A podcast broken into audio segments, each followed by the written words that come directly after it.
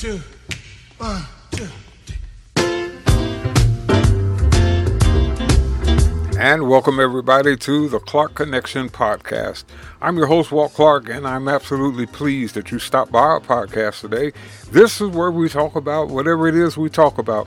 At times it may be serious, and at times we'll have some laughs, but you can always count on those times when we'll be advocates and yet controversial.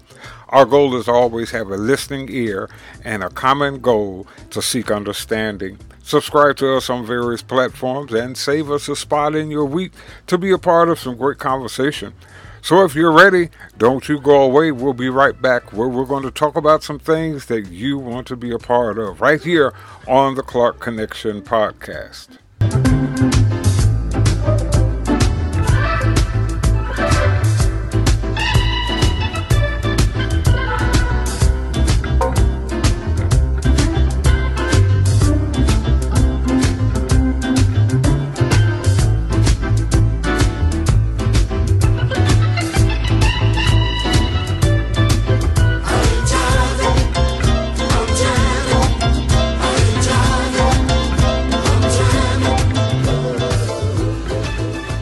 Was at the University of Chicago recently for a checkup and consultation because, as some of you may know, I've faced some really serious health challenges over the past six months.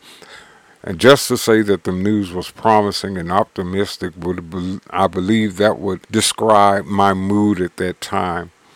So after a long day of testing and talking and checking and walking and sitting and waiting, I was outside enjoying a rarity in November, especially here in Chicagoland area, and that was the bright sunny day with weather being about 55ish and a hot cup of coffee. Now, if you live in this area, you know that the weather can turn really fast, and you can go from a hoodie to a full length fur-lined parka just by crossing the street 15 minutes later.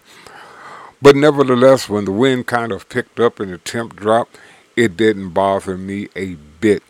I pulled up my jacket collar, I pulled down my skull cap, took a big sip of Pike Place roast, and shook myself and sat right there and enjoyed it. Now, as it will happen, with people coming in and out of a busy place like University of Chicago Medical Campus, a young lady, probably in her mid 20s, was coming toward me as I was sitting there on the bench.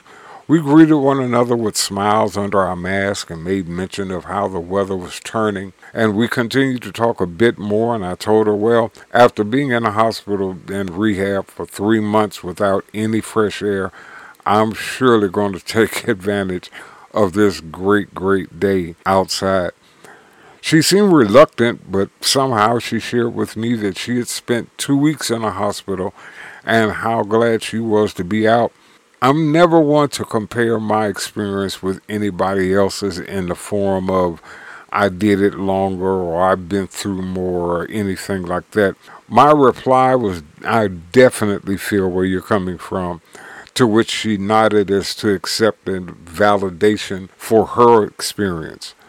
Now, you know that feeling you get when you're supposed to say something and don't really know what to say, but before your mind can form it, your mouth says it. Yeah, that happened.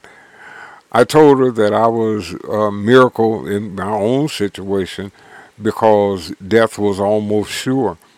But I keep looking up and encouraging myself and believing that I'll get better and stronger. She was looking directly in my eyes as I spoke. And after I finished with a light optimism, but not fully convinced, she said, Well, I'm still waiting for my miracle.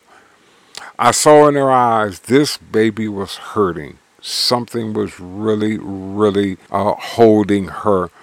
And immediately I had to tell her keep holding on for that miracle no matter what. I don't care how things look, how they seem, hold tight to believing that that miracle will come. I told her these are some of the best doctors, nurses, and specialists in the whole world, but even when they don't have the answer, hold out for that miracle. And while I was talking, she was holding close to her some file folders, and her eyes kind of began to well up. But I told her, keep fighting, keep pushing, and keep your head up. She thanked me as a daughter would thank a father for life advice and told me to have a great day, and I smiled and wished her the same. From that, here's what I want to tell you. In this life, there are battles that we face, and we don't know how they're going to come out. Sometimes we don't even know if we have a fighting chance while we're in the midst of a particular situation. I made a Facebook recently of a transparent moment because I knew there are others dealing with the same issues that I was facing in this particular time in my life. I knew I had to get the word out to whoever would hear it. You are worth the fight you're in. You're worth the battle. You're worth the scars. You're worth the struggles that you may have to face to make it. And let me tell you, I'm no expert in it. But hopelessness is the enemy of wholeness. How you feel mentally can affect how you heal. You've got to be secure on every front. You've got to guard your heart. You've got to guard your mind. You've got to guard your spirit. You've got to be aware at all times. Whoever you are, wherever you are, whatever you have or whatever you don't have, you're bigger than anything that comes against you. And it's your mission, it's your life's purpose to beat it back down so you can live and breathe again. So I want to leave you with this on your journey, learn, keep pushing. Just push and push and go and push and go. Even when you can't see the rest of the road or a clear path, push. Hold on to your miracle and never let go. That's all we have time for on this episode, but we'll have more very soon.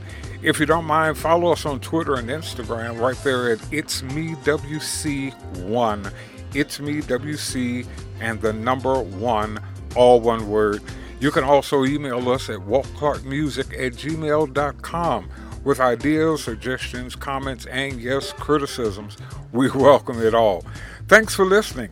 And wherever you are in the world, wherever you may be in life, we pray peace, productivity, and prosperity over your life. The views and opinions expressed here are those of the host and do not reflect the official policy or position of Anchor.fm nor its affiliates. Any content provided by our writers, authors, bloggers are of their own opinion and are not intended to malign any religion, ethnic group, club, organization, company, or individual.